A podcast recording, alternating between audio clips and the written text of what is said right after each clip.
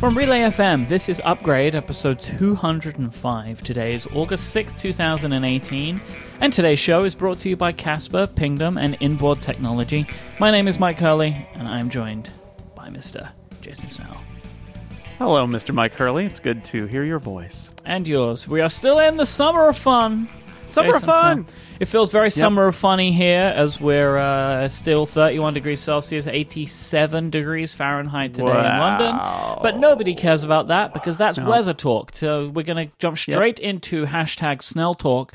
And today's question comes from Rob. And Rob says, Jason, we know that you have and, and you enjoy to use both Apple and Amazon smart speakers. But which one do you use for your many smart home needs? Smart home needs is an interesting part of this question, listener Rob. Um, and I gotta say, I use basically for my smart home devices, I'm largely using my phone or a physical remote control. So Okay. like my lights, my smart lights in the living room, I've got a remote that sits on the on the coffee table. And if I want to dim the lights, I do that rather than go What is the remote? I've got these uh, Lutron Caseta uh, Wi-Fi light switches.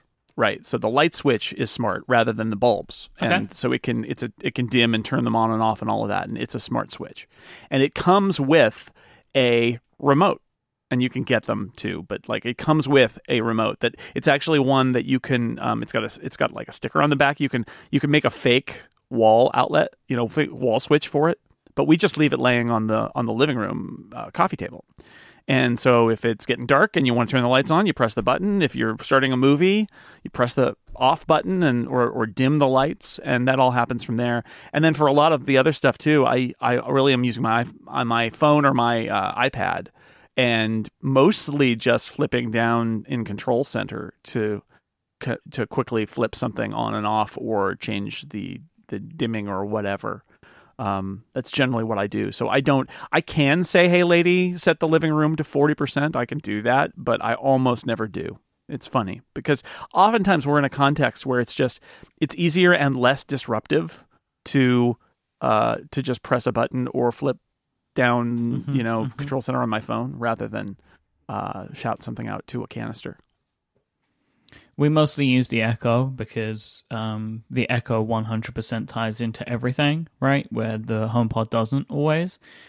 But Yeah. if we're watching TV or whatever, then one of us would grab our iPhones. Um, Adina uses the Hue app. She likes the app. Um, I use con- I use uh, the home toggle and control center. Oh yeah, yeah. Control center. Well, it's just right. I mean, it's it's the easiest thing. You're not looking for an app. You're not launching an app. You're just flipping down and doing Mhm. a couple of taps, and Mhm. that, that's that's what I like to do too. But I know I'm going to be using Siri more come September. Just- yeah, and I keep know. thinking about it. I was just doing, and this will be for uh, in a little bit, but I was just uh, doing some uh, retraining of my uh, Logitech Smart Remote, and you know, it'll let you do like when you when you press the button to turn on the TV, it'll also run like a whole thing where it'll change the lighting in your house and stuff like that if you want. And I- just looked at that and I was like, no, I I don't want that. like, it's funny. I'm sure that I'll get there, but I, I think one of the challenges with some of this stuff is that the way they sell it to you is they say, well, you can set up a whole scene and it'll dim the lights and it'll do this thing and it'll do that thing. But I think I think our lives are more um, boring than that. Where it's like I, I'm not going to have a special button on the remote that that dims the lights and turns on the TV, and because you know we turn on the TV way more than that, and sometimes we we want the lights to stay where they are, right? So I think some of that stuff is not as practical. But a, a simple one for me. So I have set up um, one Siri shortcut to set my alarms in the morning because I'm I'm a terrible person sometimes and need to be like six different alarms set to make sure that I wake up. Yep. So Siri now sets all of those at once, right? Rather than me going in and setting them all. See, and that's great. So eventually, what I will do is once it's all so, so once Siri shortcuts is up and running on my HomePod, is I will create um, an action that will be bedtime, which turns on bedroom lights, turns off living room lights, and sets my alarms.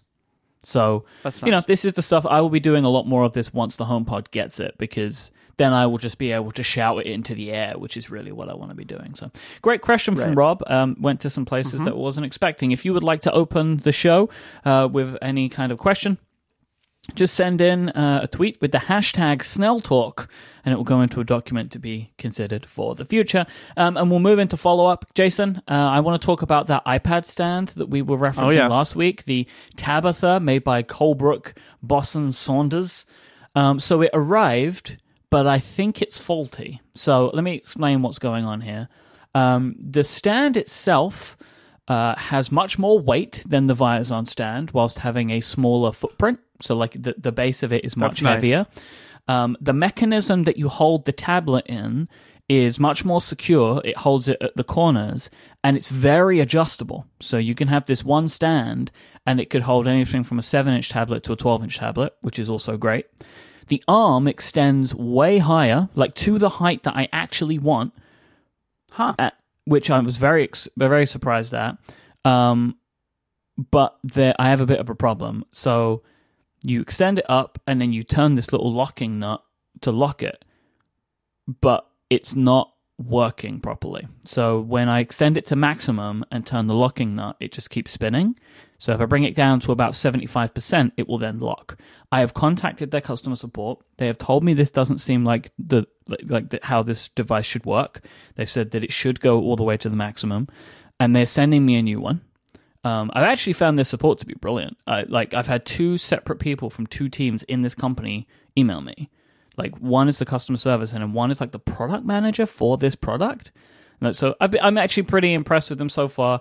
I'm going to get the replacement this week. So next week I'll be able to tell you if it does work the way that it should work, and if it does, I'm very likely to be rec- recommending this because if it does go to the maximum height that it should and locks into place securely, this stand is everything I want from an iPad stand. That's great. I the weight is the big thing for me. Where you know the challenge with going higher is that just the physics of it. You now need to to have more weight down in the bottom, and Yeah. what I don't want is a wide, like a really wide base, and that means you need a heavy base. so this is heavy. tipping. Or But as I should say, right, I, I have not been able to use my 12 inch iPad Pro at the maximum height yet. right, which is going to be the ultimate test Mm-hmm. of whether it can uh, hold that thing steady, especially if you uh, tap on it. right? Because part of what you have to do with an iPad is push it with your finger. Exactly. My simple test was I put both stands next to each other and pushed them, and the Viazon nearly fell over with the push, and the Tabetha didn't. Yeah. So we'll see. I mean, uh, hopefully, right. I'll be able to report back next week and say that I have found the perfect solution. So, I feel like being an iPad user right now, the state of the art of the iPad right now apparently is that you have to order a product a couple of times. Everything's get one that you defective. Like, Yeah, everything's defective. All right, let's do some upstream. Uh, we mentioned last week, Jason, that you were getting a new TV. Could you please tell us the most likely inscrutable model number of the television you bought? well, the way that most people would probably refer to it is this is the 2018 TCL. Uh, I think they say R series, uh, 65 inch. So Mhm. it's the 65R 617. What is wrong that with means. television manufacturing? Why can't they give them names, like actual names? Yeah, I, I mean, you got to have a code because they've got the different kinds, they've got different levels and all of that. Mm-hmm. But you're right. I, I do, I do have those moments where I think, can't you give it a fun name and say this is the the 65 inch TCL, you know, Trailblazer, Well, like 2018 PC, model, PC Like, monitors managed to do it, right? And computers manage to do it. And it's the same idea, right? You're just saying this is the product name, this is the size. Like I don't know why it's Yeah. so hard for TV manufacturers, but Yeah, nevertheless, I think. Well, I think the right, and that's why I sort of said what the way I generally see people referring to it, especially in the in the media, is it's the 65 inch model of the TCL R series Mm-hmm. uh, 2018 edition. So it's you know the model year is 2018, the manufacturer is TCL, the size is 65 inches, and then they have some different series in terms of uh, uh, picture quality, and this is the R series, which is the um. This is the Wirecutter's best TV pick. my Last word, year, the, that is an incredible price for a 65 inch TV. Uh, right. So it's it's the it's in the uh, sub one thousand category, which makes me laugh because it's nine hundred and ninety nine dollars and ninety seven cents. hey, it works. It works. I, I, I was thinking of buying the TV, and then I saw that it was three cents under a thousand. And I went, oh well. If I'm saving those three cents, then it's a perfectly reasonable purchase. Like, you know, that's why, a lot of money. A thousand dollars is a lot of money, but a 65 inch 4K television for a thousand dollars, that seems really good to me. Yeah, it's a pretty good, pretty good deal. I we previously had a 50 inch TV, and I had that moment where I thought, um, and it wasn't an HDR, and I, I and it had some ba- weird backlighting problems. It was it was an emergency TV bought because our previous TV, I was kind of you know playing a wait and see game with with uh, 4K and HDR, and our old TV, uh, which was an LG, um, it just died mm-hmm. one day. Like literally, it just ceased to function. And so we went to Costco and bought a TV. And that TV was fine, but it had issues, um, including like a weird, weird kind of bright spot grid in the upper left hand corner. It was not great. It was not great. And so this is the this is the replacement for that. And I'm very happy with it so far. Um, it's a pretty good deal. It is, like I said, the Wirecutter pick. And I decided that I wanted the bigger TV. That if I was going to get into 4K video stuff in the in my living room, like a bigger TV really was necessary. So yep, yep. Uh, I thought about the 55. Um, and then and my so my my mom has a really big plasma TV that they bought like 10 years ago and I always think of it as the enormous TV that's in the living room in Arizona and it's a beautiful. T- I mean, it's it's plasma, which means that it's it throws off heat and it's got fans blowing out hot air and it's crazy. But it is uh, a beautiful picture, and uh, I always think of it as the giant TV, and I think it's a 60 inch TV. I would expect that its physical footprint is larger, right? It's much larger because mm-hmm. it has huge bezels because it's 10 years old. It's got huge bezels and it's very thick. And this is not like that. No. So the screen size of this, though, is bigger than what I always thought of as the gigantic screen on Yeah, we TV, have a uh, 40 inch Panasonic TX 40 DX700B, as everybody is oh, yeah. Well, yeah, very familiar with Good that model. stuff. Mm-hmm. And I really wish we'd gone bigger. Like, look, you know, we were, we were apprehensive. Yeah. We were like, oh, it's going to be too big. We're not going to have the space. It's going to dwarf the room. And it's like, it's fine, but we have a lot of space for a bigger TV. So next time we'll probably, I'll probably next go time. to like 55 or something. Yeah. So. Yeah. It, it's a, uh, it's, it's a big change, but, uh, but I like it. And, and it was, it was a, uh, I, I think pretty good deal at a time when I was ready. Also, I wanted to really be able to talk about and write about um, HDR stuff ever since the Apple TV 4K came out, especially. Yep. yep. And uh, my old TV, I really couldn't do that. Like it was, it was weird picture quality and didn't do HDR, and so on that level, I think like I, I could justify it a little bit more. Plus, I just I really wanted a nice big TV, so now I have one. What is your impression of it? Is it full of junky software? full, no, but there's junky so- software on it. So it's a Roku TV, which means right. that it basically has the equivalent of the Roku streaming box embedded in it, mm-hmm. which is this thing that, that there's been some speculation about like would Apple make deals with TV manufacturers to embed Apple TV in TVs someday? Uh, it's an interesting question. Um, the Roku stuff, you know, it's got a it's got a setup uh, assistant thing that works pretty well. Um, there are things about it that I like. Uh, you can, you know, it's it's pretty customizable. You can set um, set all sorts of things. Like uh, the one that really bothered me or worried me was the idea that you were going to be every time you turn the TV on, you have to navigate through Roku menus, and that's actually not true. You can set on power on you can set what it what it does yeah. so you can point it in input and say when i turn the power on go to hdmi 1 and just turn that on like a regular tv and it will it will do that um, it's got a bunch of different picture settings. It ships this TV ships with. Um, as anybody who's listened to John Siracusa talk about this on his various podcasts over the years, it ships with terrible picture settings as the default. It's it's slightly zoomed. It's got motion hmm. smoothing on. Why would you zoom? Well, the way they describe it is to avoid kind of annoying things on the edges. I think they're thinking of sort of like in standard def TV, how there's like the vertical blanking interval at the bottom, and so you want a little bit of overscan. It's actually like meant for there to be overscan, but it's a bad idea. Like you just show me every pixel that is available, please. Yeah, yeah. Um, and and motion smoothing and turning that off and turning the film mode on so that if it detects 24 frames per second content, it it properly displays that, and all of those things. I you know what's funny is that the play, the settings are per input and they're also per kind of mode. There's a HDR at least mode and a non HDR mode, which means that um, the first couple of days that I had the TV, I kept uh, setting the settings right and then moving to a different input device or a different mode. And suddenly all the settings were wrong again. I'd like, ah, and then I'd set those settings to be right. And then it seems to have settled down now where in all the scenarios that I've been using the TV, I have now properly set the picture settings so that uh, it all works okay. But it, that was a kind of a, a funny moment. It only has um, three HDMI inputs on it, which my old TV had like 5 mm-hmm. So that's a little bit of a, a downer. But I my uh, home theater receiver has is an HDMI switcher with like four inputs. So I can manage to get like all the video game consoles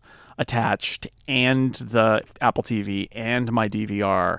Um, and it all uh, there's there's just enough space for all of it, but there is enough space for all of it, so that's good. Um, and the first thing I did was turn off all the uh, uh, quote unquote helpful features, the uh, stuff that you may have read about, where they are using by default, it uses like pattern recognition technology to figure out what you're watching and use that to build a profile of you, which presumably they sell. Presumably Roku sells that. Um, but they also use it to put ads in the, uh, the app screen. So I turned all of that stuff off mm-hmm. immediately. Good um, because I'm not interested in any in being a participant in their scheme at all. um, when you do navigate Roku channels, like there's like a, a, an ad that shows up that's basically for other Roku channels or for content that's found on other Roku channels that you can add, um, which I don't like.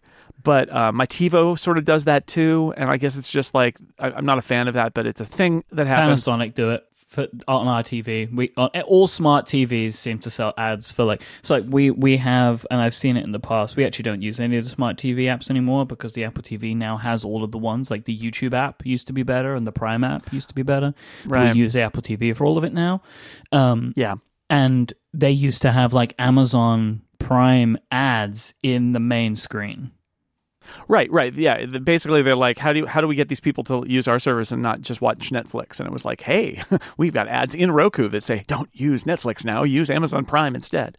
But and they add, you know, Roku by default has a bunch of junky channels that they add that I removed and I, I slimmed it down to a very limited number because the fact is that for the most part we will be using the TiVo or we'll be using the Apple TV, um, which gets us just about everything. There are a couple um, there are a couple exceptions to that, but pretty much that's the that's all we really need. Um, and so I removed just about everything else from it. So, uh, but I, I, like, I mean, the idea of having uh, one of these TVs, I, and this is not my first experience with a Roku TV. First off, with Roku, I've been using Roku stuff. I, I had the first net, Netflix box before it was even branded as Roku. It was just the Netflix box, if you can imagine that. Uh, that was the first hardware player that did Netflix. Um, and my uh, we my mother in law got a new TV last summer, and we or last fall, and we went and bought it, and it was uh, it was the it was the last year's TCL um, 55 inch, and so it's also a Roku TV, and um, and so I've been through it before. It's pretty good. I mean, enough enough to make me think. I wonder if it is worth Apple making deals with some partners to get Apple TV on mm-hmm. board. I, don't know. I mean, I, I feel like the complexity of what Apple's trying to do with Apple TV, what the costs are in getting involved with TV manufacturing and all those things, it may not, it may just not be worth doing, and that's why we don't see it. But Roku has really, you know, they are a little company that has uh, grabbed an opportunity to get on board on a lot of TVs, and good for them because I think their stuff's pretty good. I think it it all depends on what happens once the TV service launches for Apple, right? Because if they put all this money in, but they're not selling Apple TVs, then maybe they have to do it, right? But I think ideally they would want to just sell more Apple TVs as a way to get this stuff on people's television sets So I, I think that is like a Right. They have to wait and see, right? Like I'm sure that there is a project somewhere in the background, right? Of like, okay, how do we partner with Samsung and LG and Panasonic to do this, Right. Um, or do we just hope we can sell, we can like make our boxes cheaper, you know, sell it for forty nine dollars, sell it for free, give it away, right? Like who knows what they're going Right. to end up doing? It's just as a way to get. I mean, if you sign up, if you sign up for a year, right? With Apple TV, why not just give people a box? But we can get to all of that stuff later on. Um, but before we Yeah. wrap up on the TV, was it worth it? Is the picture quality what you want it to be? Yeah, you know the 4K HDR stuff. It looks great, especially at at night um, with the lights out, where you can really see it's movie like. You can take advantage of the uh, dyna- high, high dynamic range, right? So the blacks are so much better than on that old TV where they were that L. The it's the LED backlight shining through the LCD, turning all of the stuff that's black, black as night, into a kind of space gray, mm-hmm, mm-hmm. right? Where it's like it's just not so. So yeah, the colors are vibrant, the picture's more detailed. Uh, my old TV was technically it was a 4K TV, but it was too small really for for the quality difference to be particularly visible. This one it is clearly a better picture. The HDR stuff makes it even better. And I have reached the point now, which is unfortunate, but I have reached the point now where some channels, um, so most broadcast channels, or or at least uh, broadcasting cable channels, traditional non-streaming, are they're either 720p or they're 1080i, and uh, you know. I'm at the point now where I can tell, especially with the 720p like sports content, um, I can really see that it isn't that great. Like it ha- I have gotten to that point now where we've been in an HD world so long that now I'm not impressed by HD picture quality anymore, and I keep thinking, "Come on, ESPN, up your game. 720p isn't good enough," uh, which is kind of funny. God, they're still broadcasting 720 in 2018. Yeah, I, I wonder. I mean, that's a totally like side. Well, plus, I think the cable companies, in order to, to maintain bandwidth, they're re-encoding stuff and making it even crappier.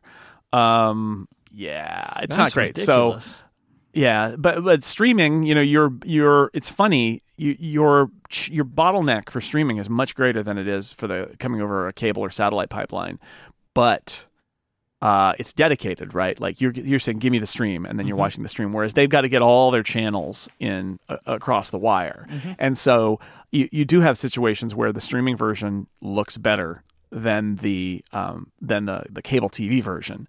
Um, so I don't know the current state of affairs of what they're doing. In the past, cable and satellite providers have done things like take HD content and downres them so that they're not quite HD anymore in order to, and they extra compress them just to get them across the line.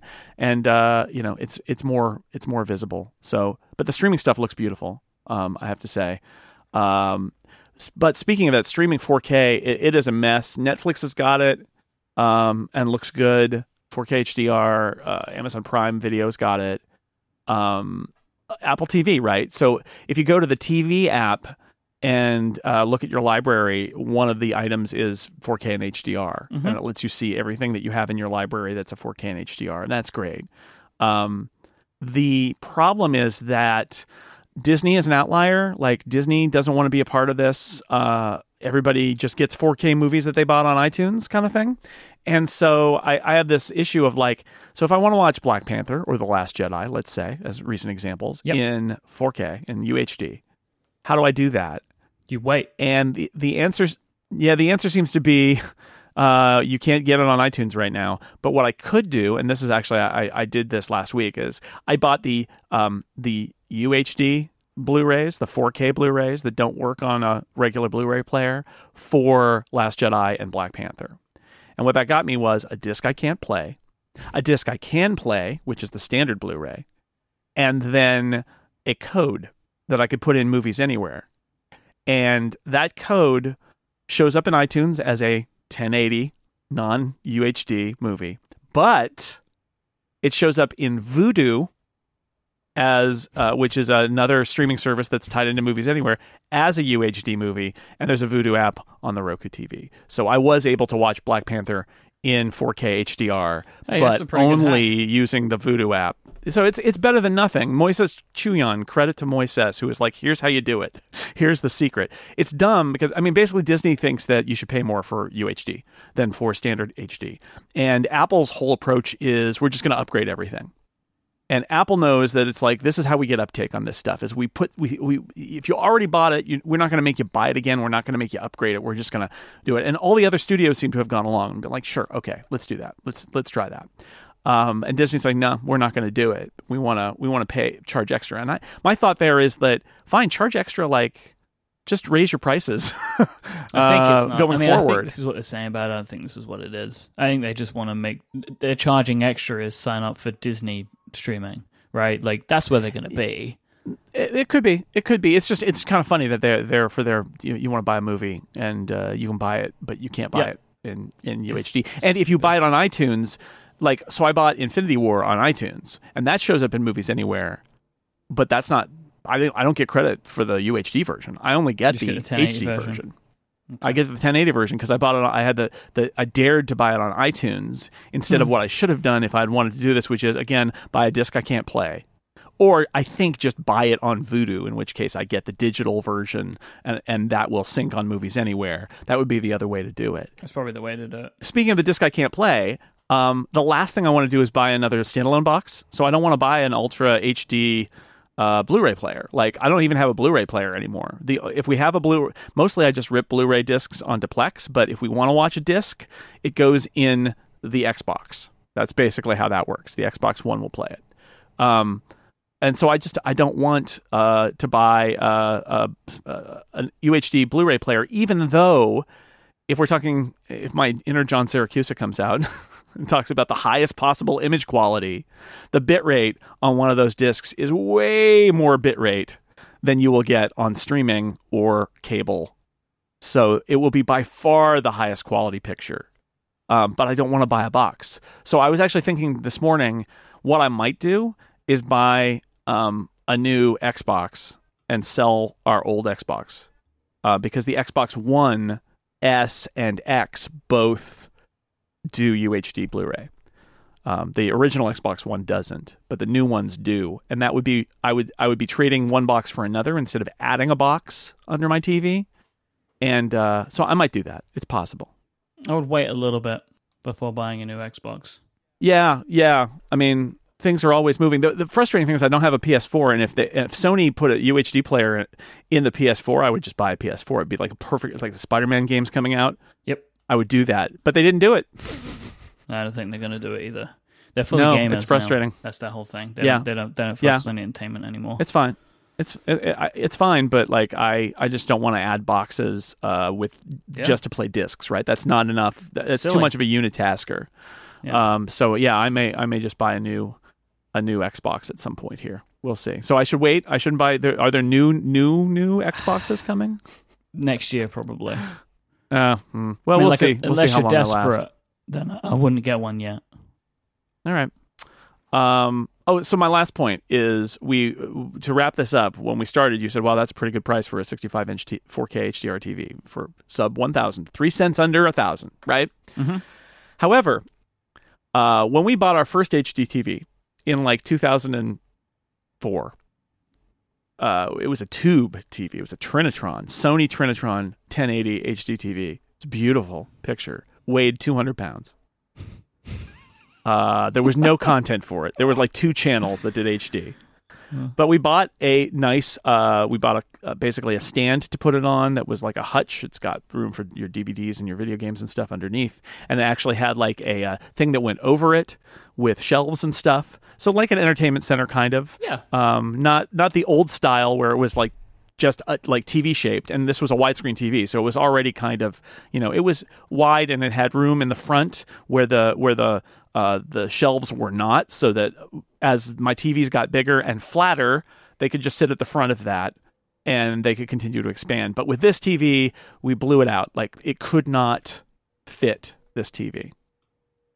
Um, so the net result is after 15 years of that furniture or whatever, uh, it's out.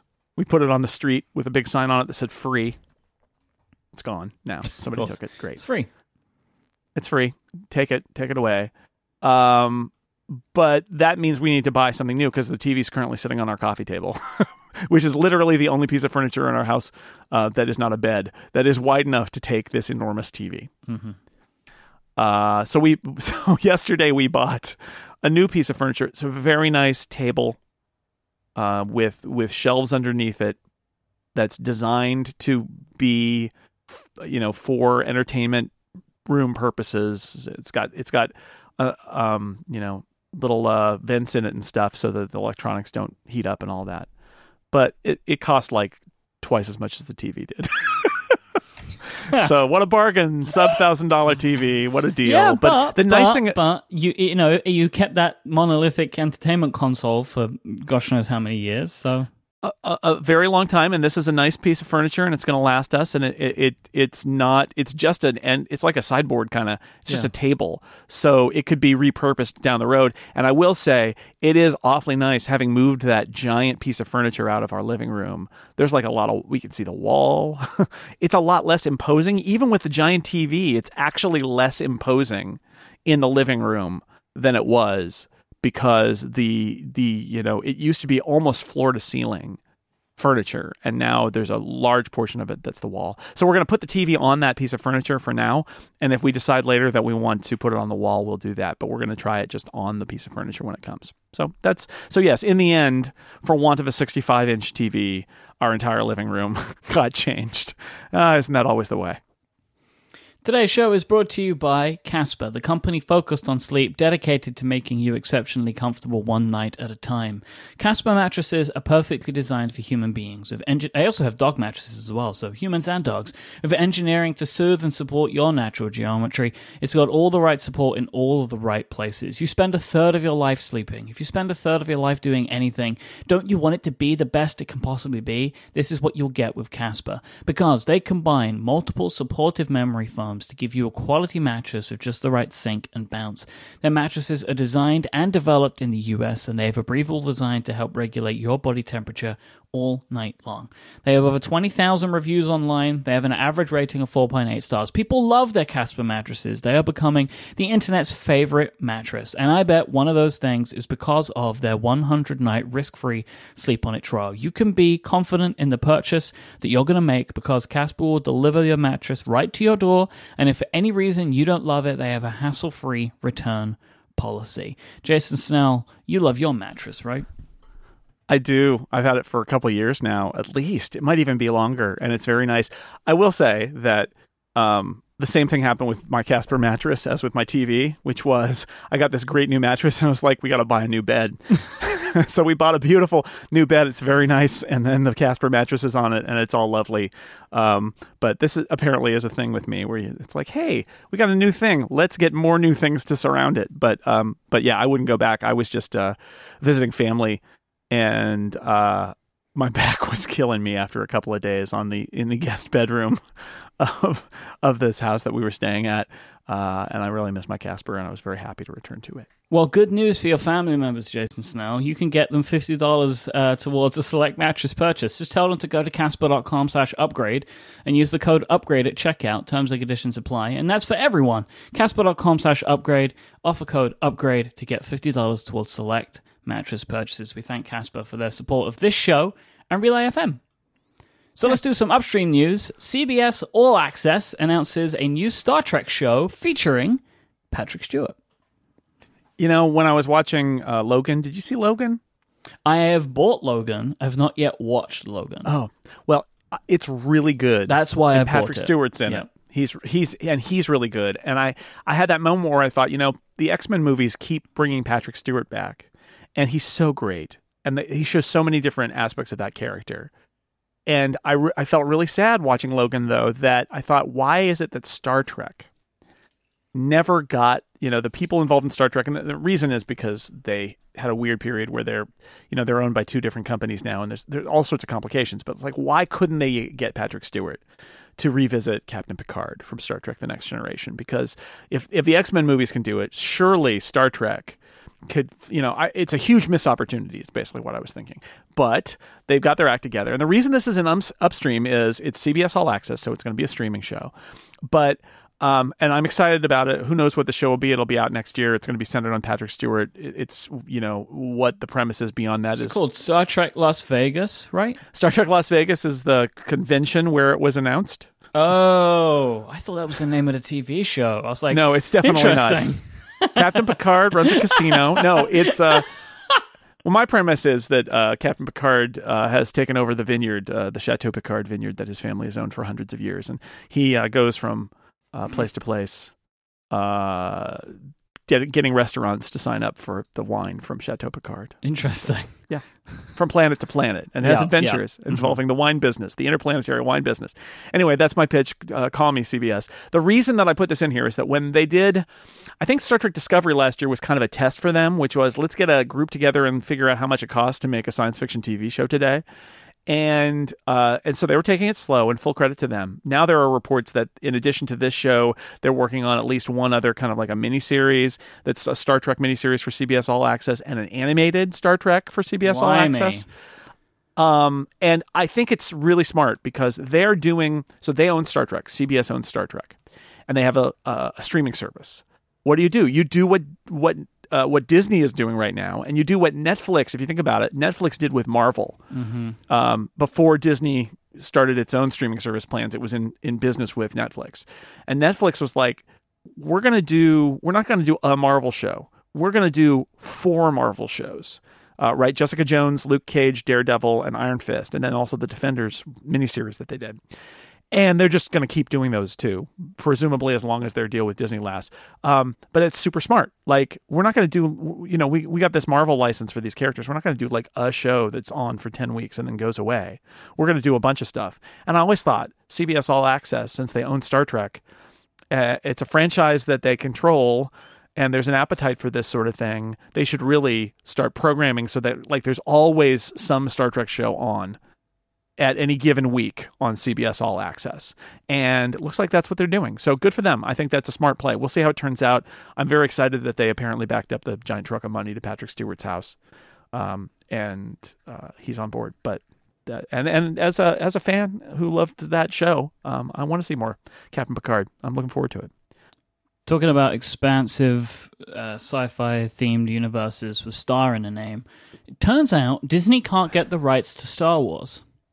not the not the TV and streaming rights. Let's basically, yeah. let's back up a little bit. I think that that, that that kind of line is very funny, but it's also kind of true. So Disney owns Star Wars, right? But Yes. Turner Broadcasting, Yeah, mo- mostly. Yeah. which is owned by AT&T, currently owns the TV rights to Star Wars. So Star Wars movies get shown on Turner channels. That's how that works, right? Yeah. So if they're going to be on TV, that's where they are. So Disney want them back. Now, this is being reported by Bloomberg as so they can put them on their new streaming service. Now, this isn't completely accurate, so let, we'll, we'll come back to that in a moment. Turner want a lot of money, as you can assume, because they know they can ask for it, and comparable replacement content. Now, this is where it's all stopped because I'm expecting Disney would give them the money, would not give them the replacement content. Because comparable replacement content means probably Marvel movies, and Disney doesn't want to give those away either. Yeah. The only thing I can think is that would they make a deal to do something, and I think Disney doesn't want to do this, right? But would be to say we'll we'll let you have a Marvel TV show or Yeah, something like that. But they don't want that. They, They don't, don't want to do that. that. They want all of that stuff on their Yes. own on their own company services. Yeah. And th- that is th- leading into this, right? So Netflix currently have a deal for the new Star Wars movies. Like right now, Netflix in the UK has uh, Last Jedi, but US too. And and it's okay, got cool. uh, Marvel movies. It's it's got like uh, what's what's on what's on Netflix. There, there's a, a relatively recent Marvel movie that's on there. Maybe Black Panther, Mhm. um, and, or Guardians of the Galaxy Volume Two. I think is Cool. on there, and that that deal extends through Ant Man and the Wasp, and that'll be the last one. And then Disney has clawed those rights back. But yeah, they're they've made this is just like those all those Marvel TV shows that are on Netflix. Like Disney made deals back when they weren't planning this streaming service strategy, and those deals are are out there, and they can't unwind them immediately. but that Netflix deal is going to come to an end. When that Netflix Yes. deal comes to an end, Disney will be able to put these on their own service. Now, Right. if so, you think to yourself, why? Why do they? If, they, if the streaming rights and TV rights are completely separate, then why do they care about Turner? Well, I assume the reason is they want the only place to get Star Wars or Marvel to be their service, which is probably why they're not willing to give Totally. up a bunch more to Turner to get these rights back. I guess they'll just wait until all of these contracts come up, like they end.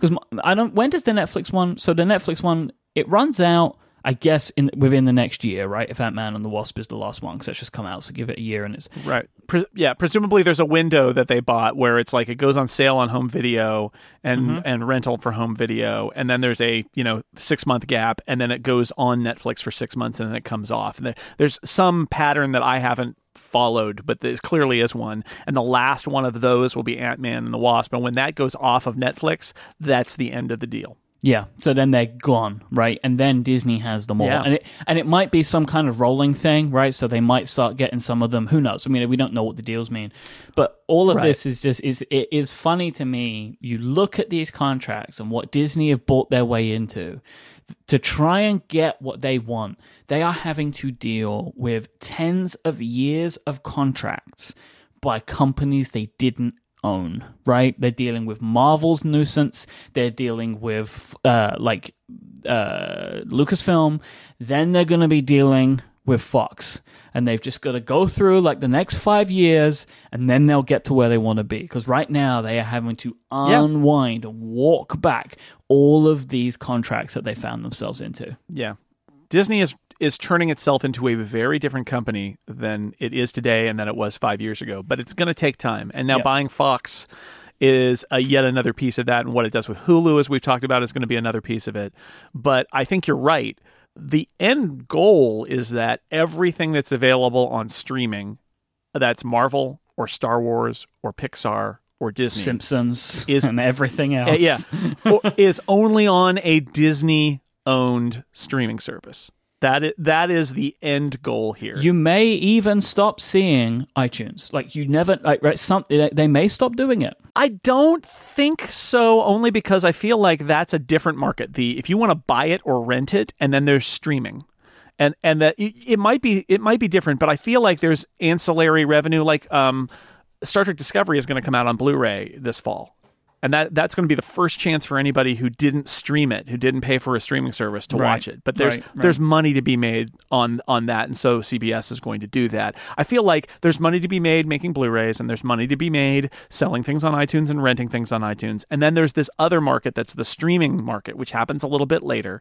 Now they may upset that, but I think the most likely scenario, and the way it looks right now, is that they'll kind of keep to that. But they want if when our content goes to streaming, it's only on our streaming services. Now, you know, I don't know the nature of like their deal with Netflix for those shows. I assume that those shows are on Netflix as long as Netflix wants to keep renewing them, which I think we mentioned last week. Like, I anticipate that you will be seeing new seasons of Iron Fist for a long time, if only because Netflix wants to be in the Marvel business, and that's the only piece that they can control. And that Disney would love for Netflix to stop showing those shows so that they could take them over. In fact, there's a great example of this, which is the um that uh, that Clone Wars series that is coming to that they did the last they renewed it for a last season after it's been off the air for years.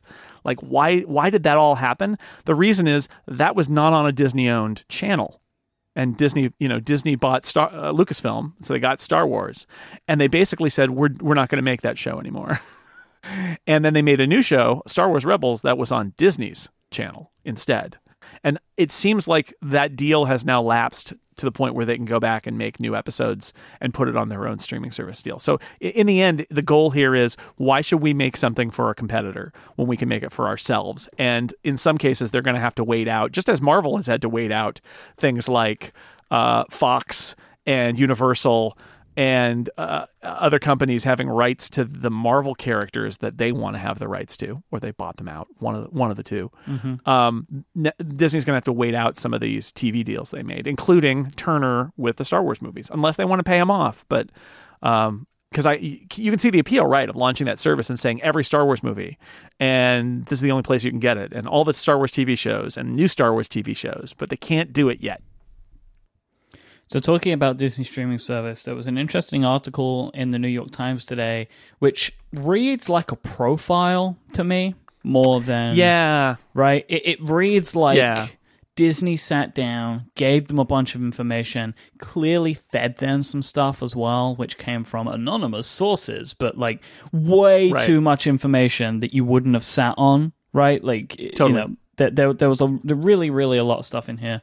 Try and break down some of it. It's all focused around a guy called Ricky Strauss, who's giv been given creative oversight for Disney's new streaming service. Strauss was the president of marketing at Walt Disney Studios. He has credits like Black Panther, Force Awakens, and Inside Out to his name, whilst kind of running marketing there.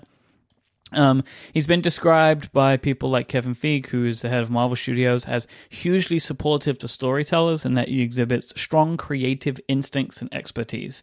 Strauss is going to be responsible for greenlighting and shaping the new programming that Disney will create.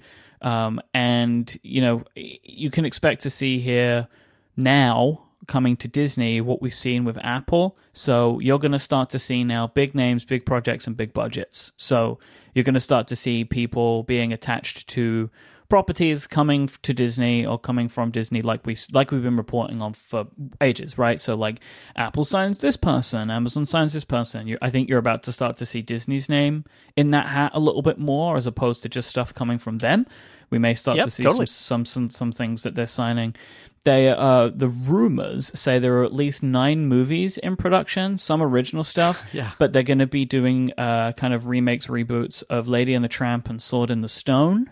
Uh, Lady and the Tramp and Sword in the Stone, um, among some others, and some TV series adapted from Disney properties. There's going to be a new High School Musical show and a new Monsters Inc. show. Uh, this is kind of all come out of this Disney uh, kind of article slash profile in the New York Times today. There's a lot of information in there. Yeah, I the movie stuff kind of fascinates me. I wonder about that. Like, um, the idea of I mean that's competing with Netflix, I suppose. The idea that in addition to having TV series, they want to have kind of movie premieres, and then they live on in the library. And Disney has always been, if if anybody who knows their home video strategy, where it's like it goes back in the vault, they sell them for a little while, and then they they go away, and then they come back. This is a little bit like the new Disney Vault is their streaming service, where they put these th- movies there, and they say if you want to watch them, you need to pay us to subscribe and that's part of their strategy is instead of direct to video it's like direct to streaming um, and that's it'll be interesting to see how this turns out presumably netflix keeps doing this because it actually works for them um, i always think like that the netflix movies are I am a skeptic of movies being released on on Netflix. I'm not sure, but apparently people watch them. I very rarely watch a It's Netflix I original want. movie. I want TV I- shows. I, yeah, I want TV shows too, but obviously there's an audience for it, or they wouldn't do it. Netflix knows their audience, and they they're paying for these movies, so they, there must be some uh, segment of their audience that's totally into the original movies. And Disney seems to be leaning that way, and I'm sure they'll. You know they're going to learn a lot about who their audience is too. I'm fascinated by this because um, I see Marvel and Star Wars as being, you know, Marvel runs the gamut, right? The Netflix TV shows are are rated R level. Um, the uh, other Marvel shows are more like PG thirteen. Uh, Star Wars is a PG kind of environment, and that's interesting. But those aren't, you know, those aren't kids shows, right? They're they're older than that. So I wonder about the challenge of this Disney streaming service and how they sell it because uh, if they're trying to sell it to parents of young kids and then also parents of older kids and also people who love Marvel and Disney or Marvel and Star Wars, which is a broader audience than that. I don't know that it, it's a weird combination of things. Um, but th- I think they don't want to offer like five different streaming services, right? So this is where they've chosen to put it. Um, I, I don't know. It, it's going to be fascinating to see, and that's the thing I got most out of that New York Times article was I felt like this was also sort of Disney trying to introduce this concept to a broader audience through the access that they presumably granted for this article, which is get ready. Disney is also in this game along with Netflix Yeah. and Amazon and Apple and and, and the sh- that first shot saying, you know, pay attention to us too. We are also all the way in on this strategy. So yeah, there's a lot. I, re- I recommend if you're interested in this stuff, which you probably are if you listen to this, go read that article because there's more stuff in there. There's more like titles that they're talking about. We just picked out a few of them, so there's some interesting stuff in there for sure. All right, today's episode is also brought to you by a new sponsor that I'm very excited about, and that is Inboard Technology. They are the geniuses behind the motorized M1 skateboard. Yes, ladies and gentlemen, we have an electric skateboard sponsor for today's show. Um, inboard, their flagship M1 eBoard is set apart from the pack with its innovative, industry leading features, whilst it also features a sleek yet rugged design. So, with the inboard, with the M1, it's not like other boards. This deck is made from a single block of wood and wrapped in fiberglass, making it the most advanced skateboard deck ever developed. The board has the glide of a traditional skateboard with the power and freedom of an electric motor. It has uh, truly swappable batteries, and it's the first in an electric skateboard. They were the first to do this, so you can grab extra batteries, put them in your bag, swap them out while you're on the go, so you don't need to like plan everything just about how much range you've got. And you can even ride long after the sun goes down because the e-board has integrated LED lights on the front and tail for a safer ride. You can seriously upgrade your commute with one of these boards. You can forget spending ages stuck in traffic or looking for a parking space. Just pick up the board and head to work, or maybe just if you don't really want to think about this for your commute, you could just have a fun way to get around your neighborhood, and it's great for that as well. Now, I am very unfortunately uh, recovering from a sprained ankle that I uh, suffered in Hawaii and I'm looking at an inboard sitting right next to me, and I am very excited to try it out, but I couldn't try it out for this ad. I will for the next one. So I asked Relay FM co founder Stephen Hackett, who also has one, to give us his thoughts on the inboard. And instead of just like calling him in, how about you hear him on it instead?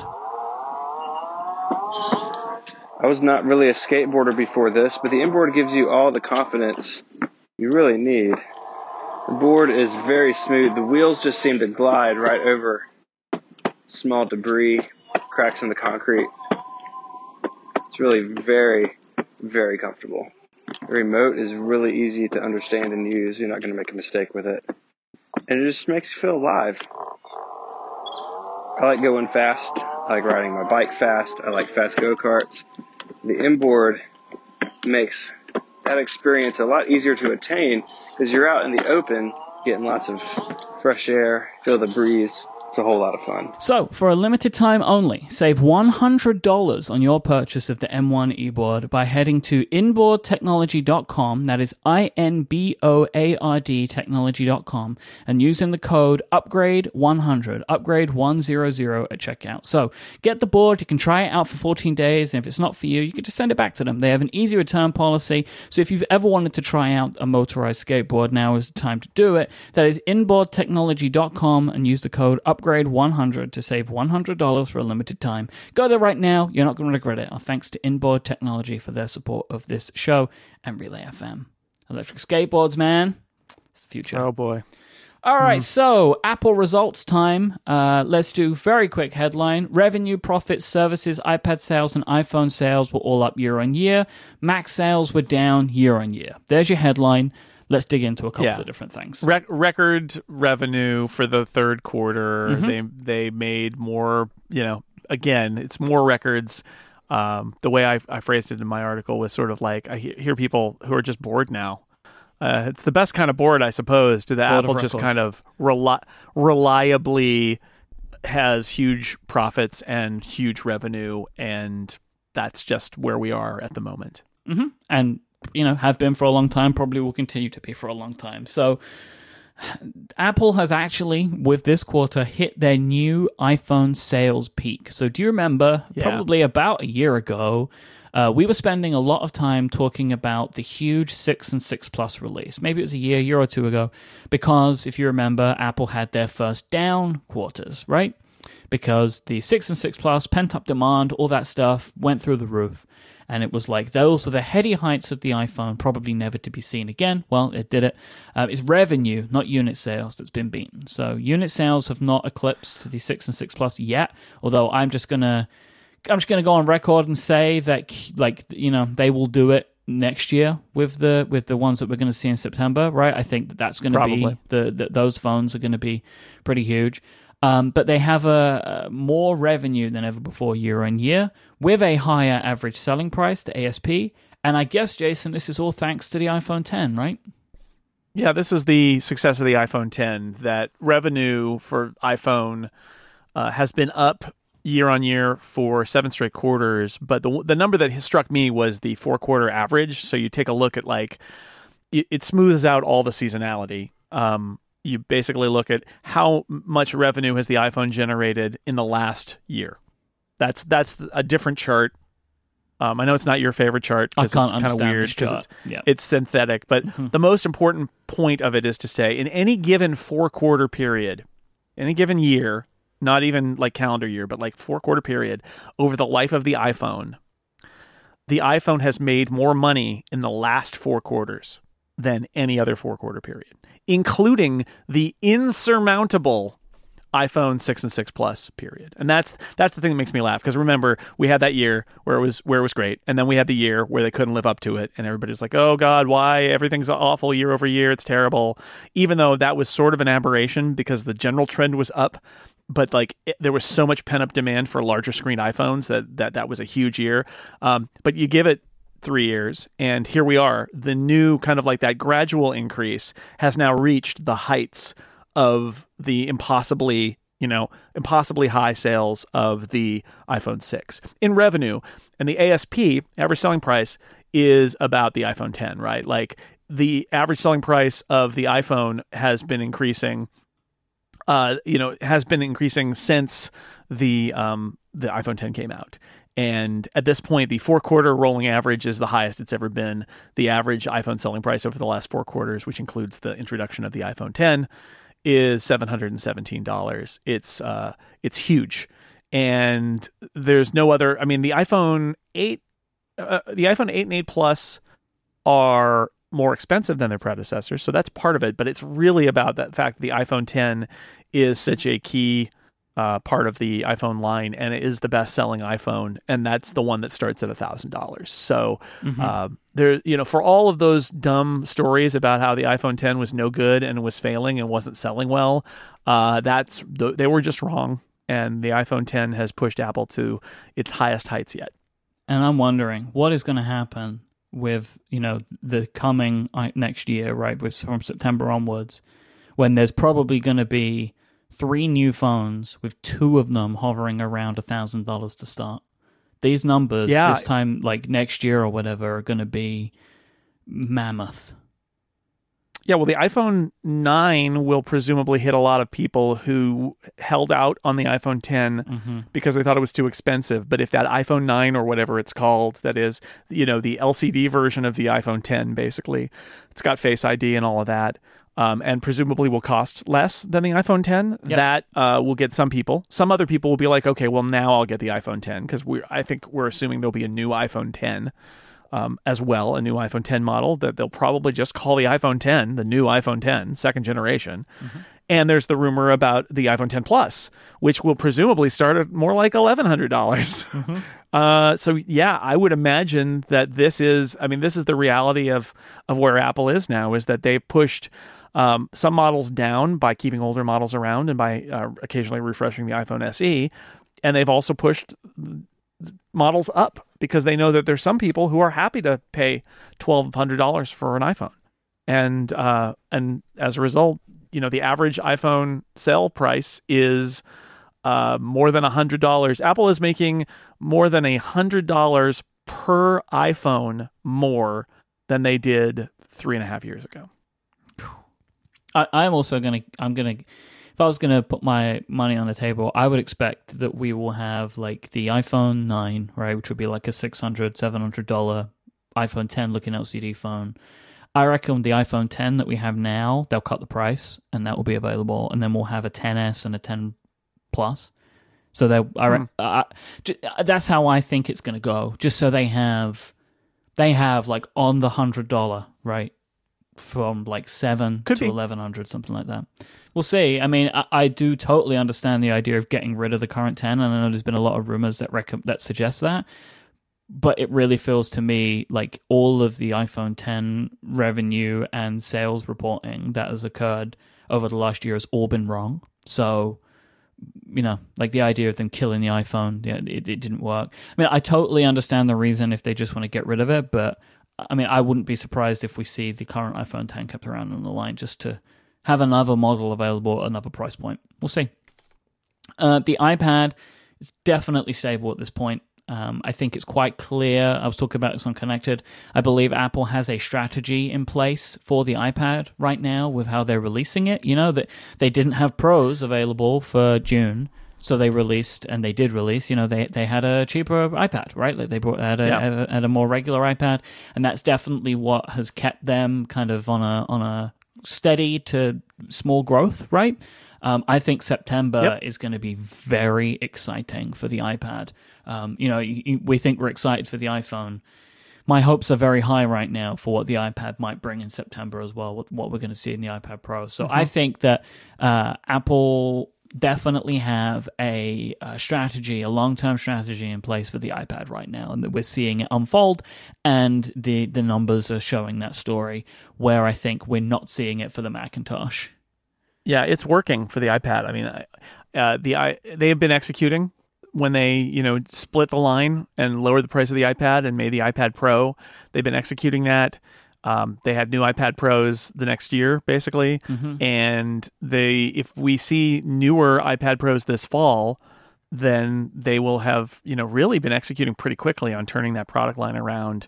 And um, there was a little Twitter back and forth about uh, Federico and I had at one point about how exciting uh, this fall could be. You know, I think I'm more excited about uh, an iPad Pro announcement than I am about the iPhone at this point. Me too. Because last year Oh, was really exciting. so- iPhone 10 yeah. was really exciting. Yeah. But if what we get is sort of an iPhone 10 Lite and an iPhone 10 Big, that's fine. That's, you know, it's a huge product and they'll sell a lot of them. But I am really interested in what the iPhone 10 style iPad Pro looks like. That's Yep. really, really interesting Because- if they managed to do that. I don't know what it's going to cost. Oh, a lot of money. But- but I, I love yeah. my iPhone 10 so much still. I think of all of my iPhones, this is the one that I have remained in love with for the longest period of time.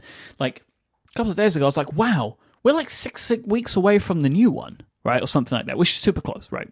Forget the math, right? But we're maybe six weeks away from seeing the new iPhone, and I feel like I've only just had my iPhone, right? Like, and I know we got it a little bit later, right? I know it came in like November or whatever, but uh-huh. I, I still really, really love my iPhone 10.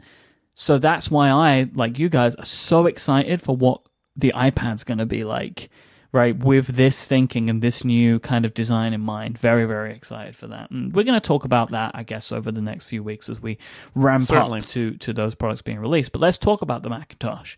13% Mm, year on year to. decline in units, 5% down in revenue. This is the fewest Macs sold in a single quarter since Q3 2010, and this makes it the third straight down quarter. Uh, I don't know what to say about it. My, my, my feeling is not good. Apple's. I said this again, I'm repeating myself from Connected, but I think that they're showing they have a really good strategy in the iPad, and it feels like it's kind of reversed, and the strategy maybe isn't so good in the Mac right now. They're not releasing things quick enough. What they're releasing isn't making people happy. There's potentially stuff on the horizon, but nobody knows anything about it. And that feels like what the iPad felt like to me a while ago. Yeah, I think I think they do have a strategy, but the problem is that they haven't executed Okay, it sorry, yet. yeah, I should say a strategy that we're seeing, right? Because there's always they Yeah, had a strategy. that's It's like the iPad didn't just they didn't just have that idea six months ago, right? Like there is a plan, but the plan has fallen down, right? Like Yeah, where we are at the moment in their plan is the bad point. I would hope. Yeah, as Stephen and I talked about a couple weeks ago, um, the idea that the this this um thing is just hanging out there with the the consumer part of the laptop line. It's just like what is going on there? And the answer is, yeah, it's a disaster. I am pretty sure that Apple knows exactly what they're going to do with the bottom half of the uh, of the laptop line, but they haven't gotten there yet. No. And some of that is maybe misjudging, as we've talked about, misjudging sort of like how they could make a MacBook and the popularity of the MacBook Air and the pricing, uh, where they can put a 999 laptop and what they want to make for that. But I think it's going to get resolved. I have high hopes actually that it'll get resolved this fall and that we'll see that. Um, and in fact, this quarter doesn't include the MacBook Pro, whereas last quarter or last year, the year on year comparison quarter did include the MacBook Pro because it was released at WWDC last year. So that's what they call in the business a tough compare, which is they released a product last year, they didn't this year. So of course, sales are down.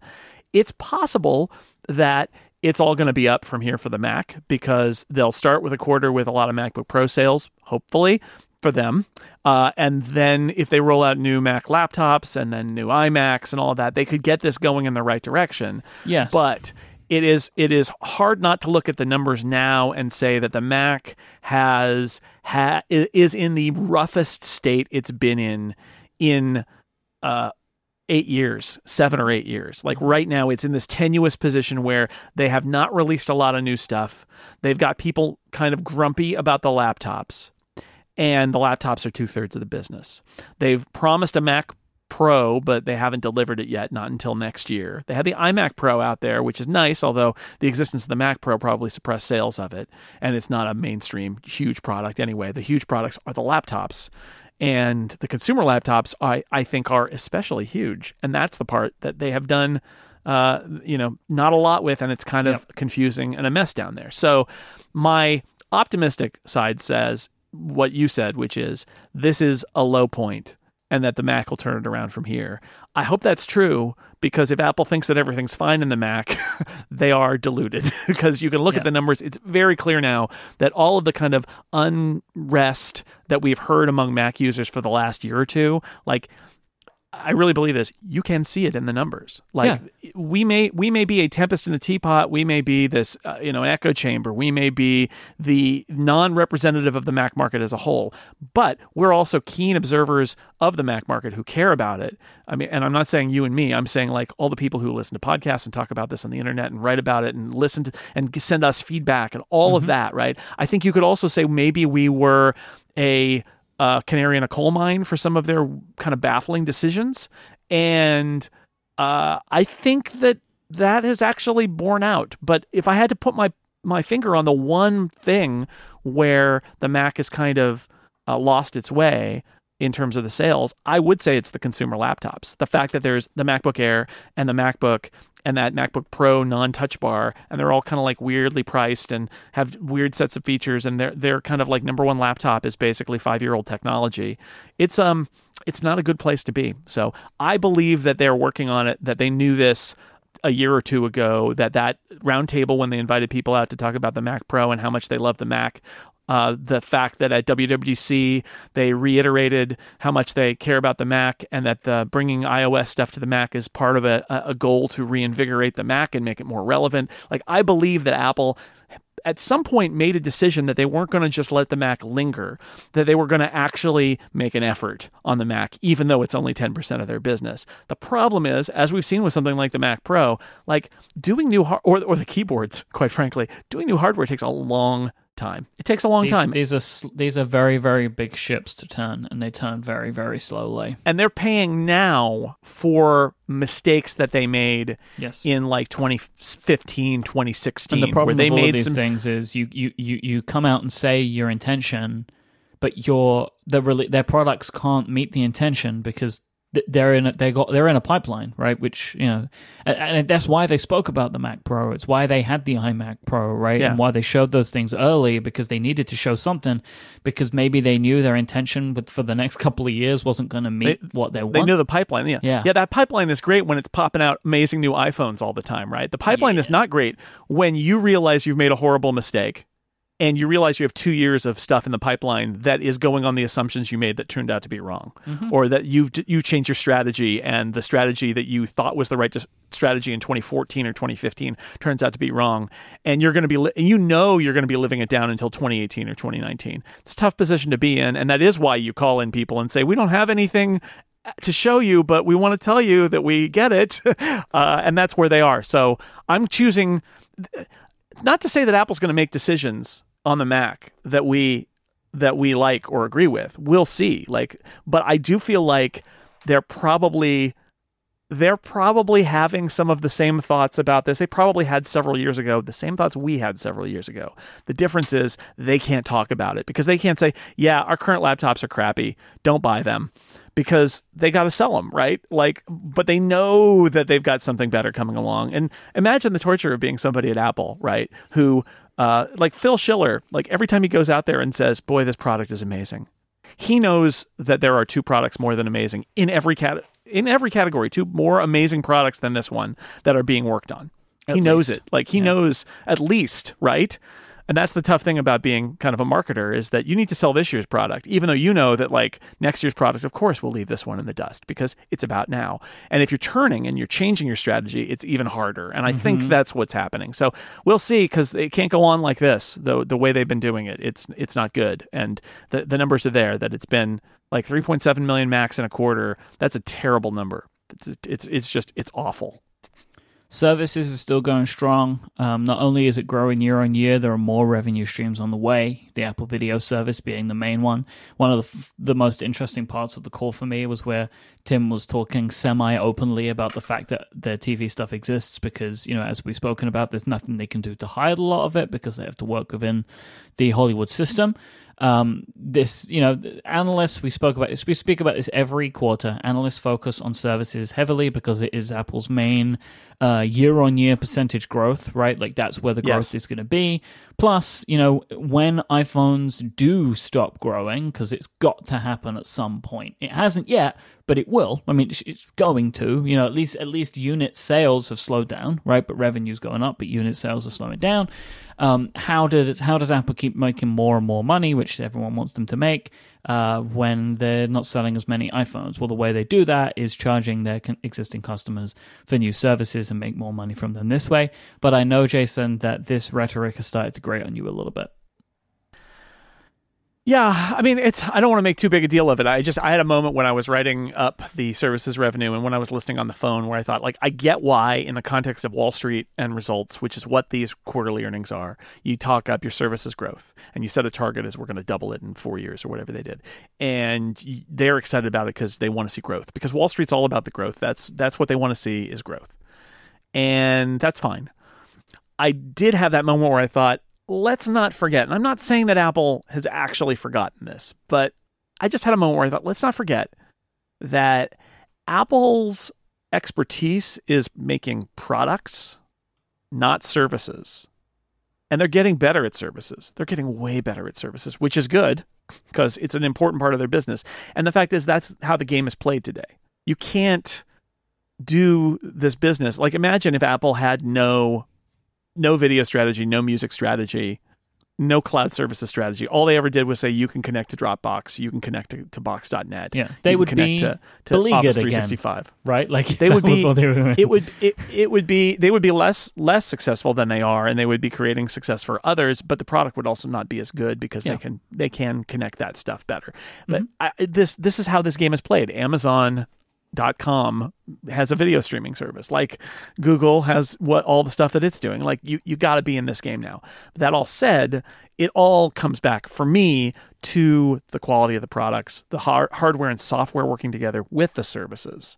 And i think i don't the focus on services makes me uneasy just in the sense that Apple is not a services company. Apple, unless you want to define, as I've seen a few people define it, define the iPhone as a service, which is like, I guess, like technically, if you, especially if you're on that iPhone uh, program where you just get a new iPhone every year and you pay them yeah, a monthly fee, program. like that is that is iPhone as a service. So that okay, you got me there.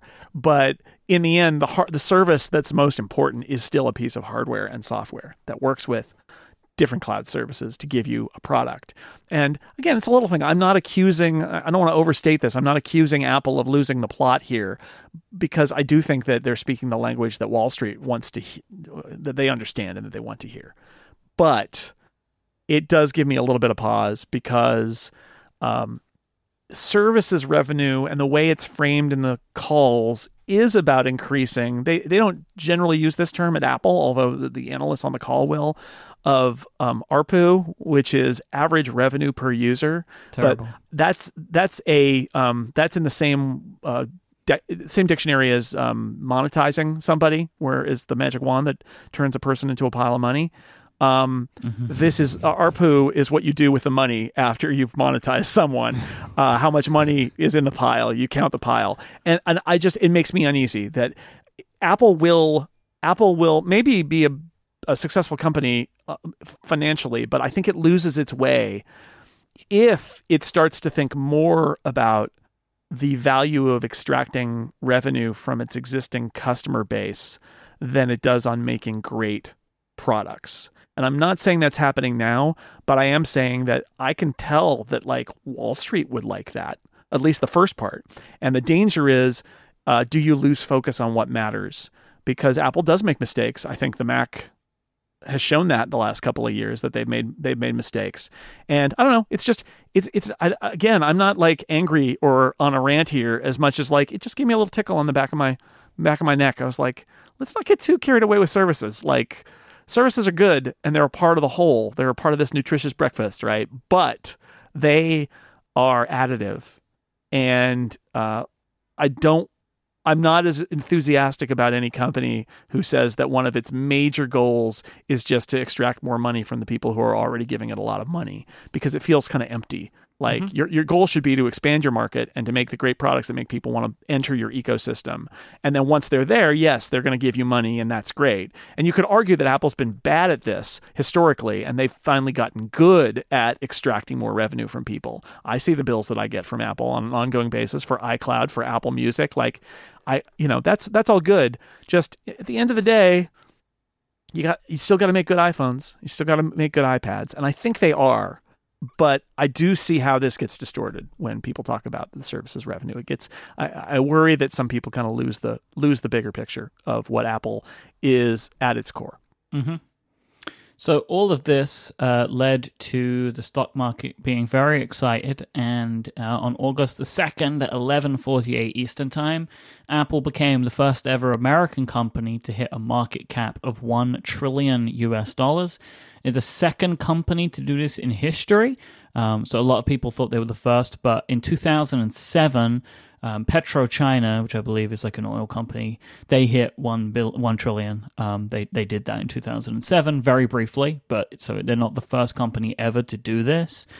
Um, but Apple have done it, and the thing I think that will be different for Apple is they will do it a bunch. So they just dropped lower, but my expectation would be come Q4 they will be very comfortably um, in their one trillion mark for a lot of time. You know, once we get a new iPhone, etc., etc. Um, so this has happened, you know, which is it's a big deal. It's a big deal for Apple. It's it's a big deal in general that this, this has happened. But this is going to become more normal. Apple, uh, Amazon is getting very close now. They're in like the nine hundred yeah. million range. So I think over yeah, the next Alphabet few will years, get there too. Yeah, so. Alphabet's going to get there um, for a reason that we'll get to in a moment. I was looking up a bunch of this stuff today, and a lot of companies are trending towards this trillion dollar uh, market cap. Right. Um, I did see a funny thing where somebody looked at the uh, the price per earnings ratio for these companies because Apple traditionally has very low price per earnings, which means that uh, to a lot of people that means that it's undervalued. Mm-hmm. And the the stat that I really liked is if Apple traded it at Google's price per earnings ratio, it would be worth three trillion. so holy moly! Some, there are a lot of people out there who say Apple is really. It's funny, you know, at, at the being at a trillion in value. There are a lot of people who think Apple is severely undervalued by. Uh, by an investment community that doesn't really understand Apple's business very well. But Apple's always been like that. Apple's always been a controversial company, and now is no different.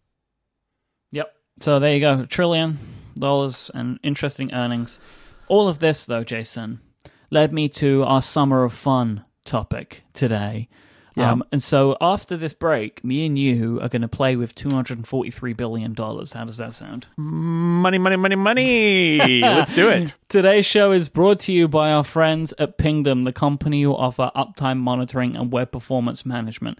You are more familiar with Pingdom than you may know because they help keep some of your favorite sites online. And the way that they do this is by monitoring performance. So you give Pingdom the URL that you want to monitor, then they use their 70 global test servers to emulate visits to your site checking its availability as often as every minute. They will monitor the performance of your server, your database, your website, no matter how big your site is, whether it's just one person running a website or a store, or maybe it's a complete infrastructure. Pingdom can monitor all of it. They can also look at many different parts. Websites are very sophisticated now. There's lots of little things going on, whether it's a contact form or an e-commerce checkout or login pages. Pingdom can monitor all of these functions independently and let you know if one of these key interactions has fallen down as opposed to just your entire website.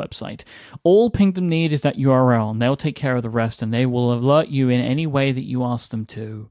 When you sign up so you can find you know they've many different ways. Push notifications emails text messages. They can let you know however you want to know when something goes wrong. Go to pingdom.com slash relayfm right now and you'll get a 14 day free trial with no credit card required. Then when you sign up use the code upgrade at checkout to get a huge 30% off your first invoice. Our thanks to pingdom for their support of this show and relay fm so here we go jason Let's Summer play. fun! Let's play a summer of fun game today. Okay. You are put in charge of acquisitions at Apple, and you are told you can spend as much as you want of the $243 billion that Apple has as cash on hand. What companies do you buy and why? Okay. Uh, how how are we doing this? Are we doing it? Are we are we buying these things together? Are we doing this as a draft? Are we just compiling separate lists? What what's the uh, Now I know the plan here? I know you love drafts, so I thought we could do. make it we could make it very simple. We could just go through, pick a few companies, and we could just do it in draft, kind of in draft style. You pick one, I pick one. This sort of takes. I think I think you mean taking turns. Sure, fine. We can but I'll call it a draft because I know you like it. I, I I do. Why don't you go first? All right, okay. Uh, I'm going to go with Valve.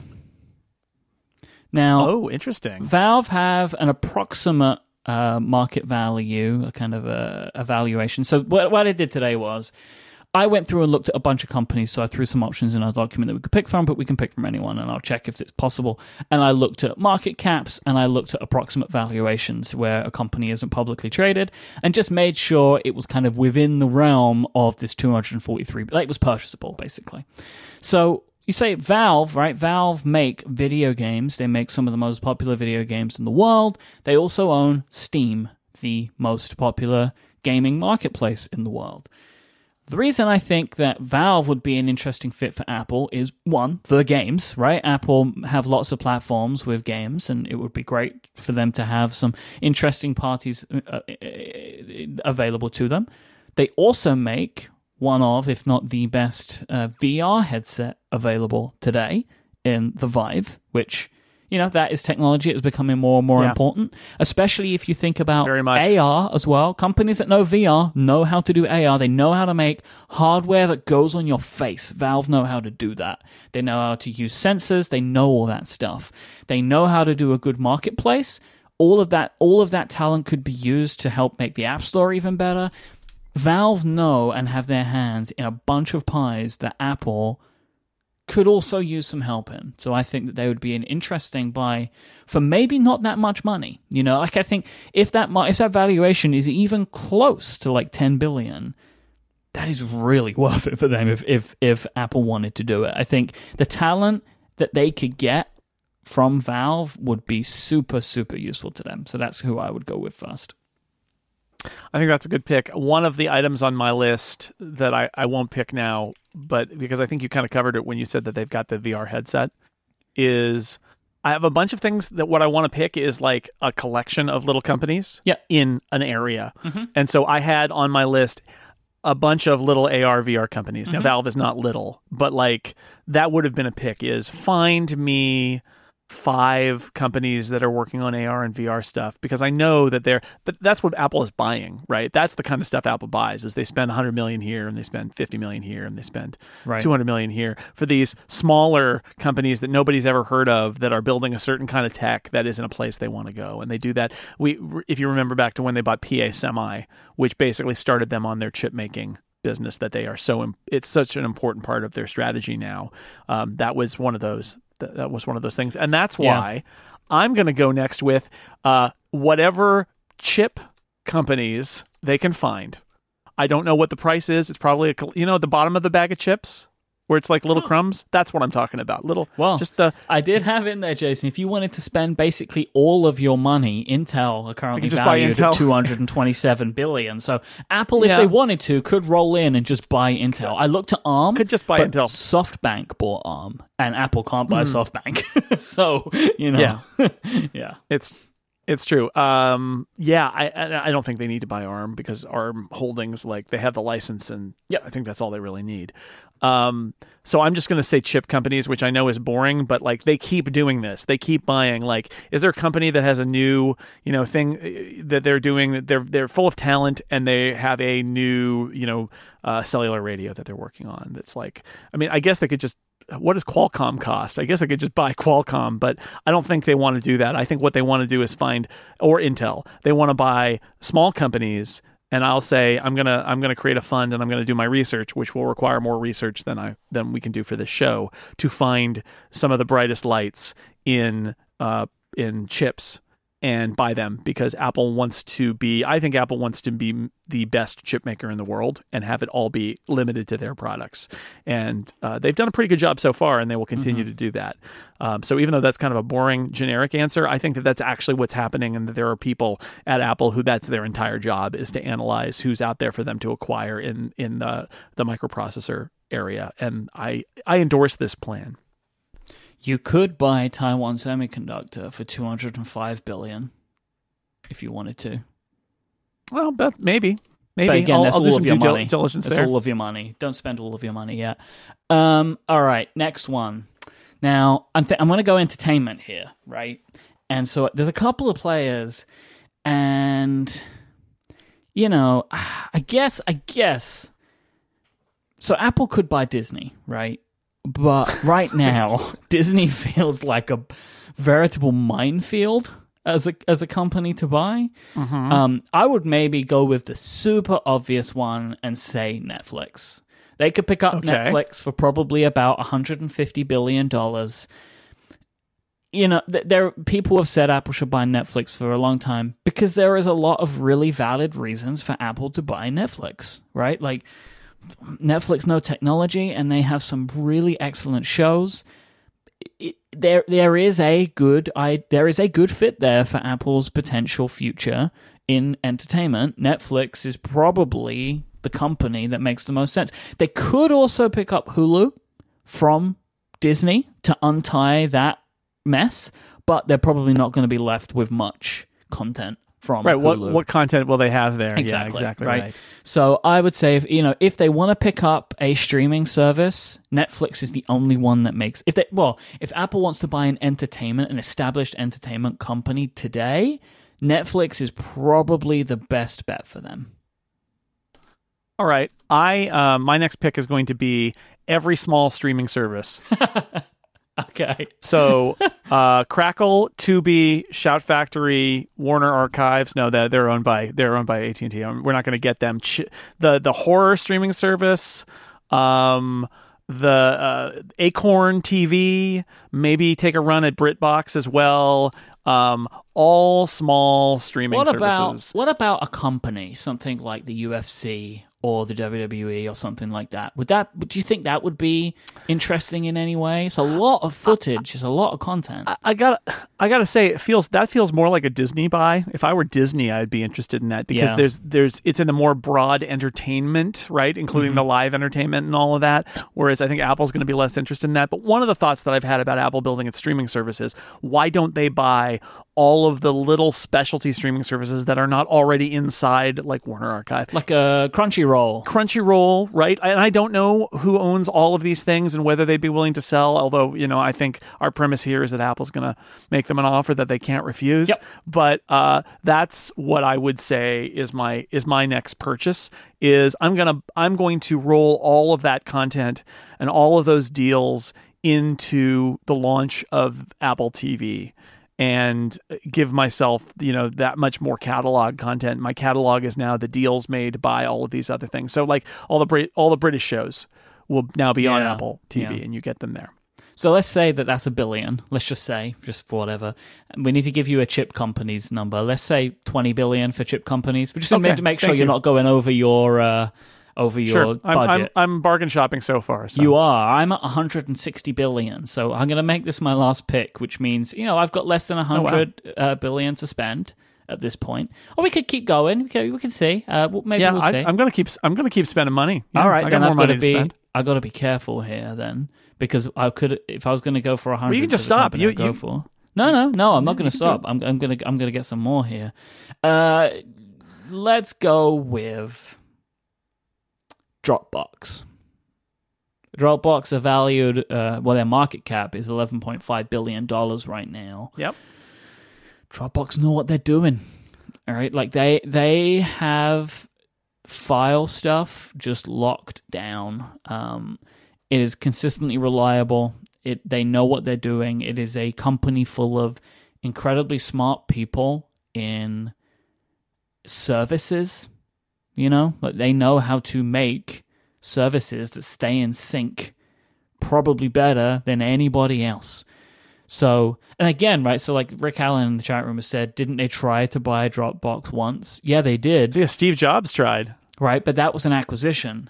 Dropbox is a publicly traded company now, so they could just buy it all, right? Like, what is that called? Mm-hmm. Um, when it's a fo- what is what is there a term for it, right? What is the term when when you forcefully buy a company like against a hostile takeover? Hostile takeover, right? So any of these companies, when we're talking about market cap, Apple could perform a hostile takeover on them, and 11.5 billion, which is their current uh, valuation, Apple could come in and just double it, and you know, like, all right, we'll pay you twice the amount if we wanted to want it that badly. But I think that there's a you know, in the same way for Valve, right? Like you, you could potentially be buying a lot of really talented engineering talent and patents and te- underlying technology that could be rolled into the stuff that you currently do for what is a sliver of your cash on hand. So I'm going to go with Dropbox now. So um, the two guys who run Apple's TV organization, Zack Van Amburg and Jamie Erlicht, uh, were hired away from Sony Entertainment. And although we think of Sony as an electronics company, and it is, although you know it is not what it what it was, I'm gonna I'm gonna throw out there for seventy billion. We're gonna pick up Sony. Maybe we'll sell off some of the electronic stuff, but uh, I'm gonna pick up Sony because we get all of their movie studios It's good. uh, Sony's good. and all their content. And uh, those guys already essentially, you know, they know the lay of the land over there, and that makes Apple a more powerful movie studio. That gives them their own studio arm, and uh, you know, and the people there are no strangers to being an entertainment uh, set of people inside what is essentially a technology company. So they'll uh, go with the flow, and they'll probably be more enthusiastic about being at uh, Apple than at Sony. So I'm gonna I'm gonna put that down. Put down Sony right there. I'm going to go very obvious again. Uh, Do at- it. at 59 billion dollars. Tesla. Yeah, I, I thought about that one. That was on my list. I That- mean, that's not a. I mean, you want to. So you want to change the world in terms of car technology. There's somebody who's already out there trying it. Um, battery maybe- technology, right? You know, they're Yeah, clearly doing some yeah. cool stuff with batteries, and I bet they have some really smart people that know batteries. And wouldn't it be great for Apple to have even more smart people that know batteries? All the sensor stuff, all the self-driving stuff, production line stuff. and, You know, I, I think Tesla would. Again, same with Netflix. Countless articles have been written about why Apple should buy Tesla, and for sixty billion, uh, you know, I'm I'm going to go with it. I'm going to say let's go for Tesla.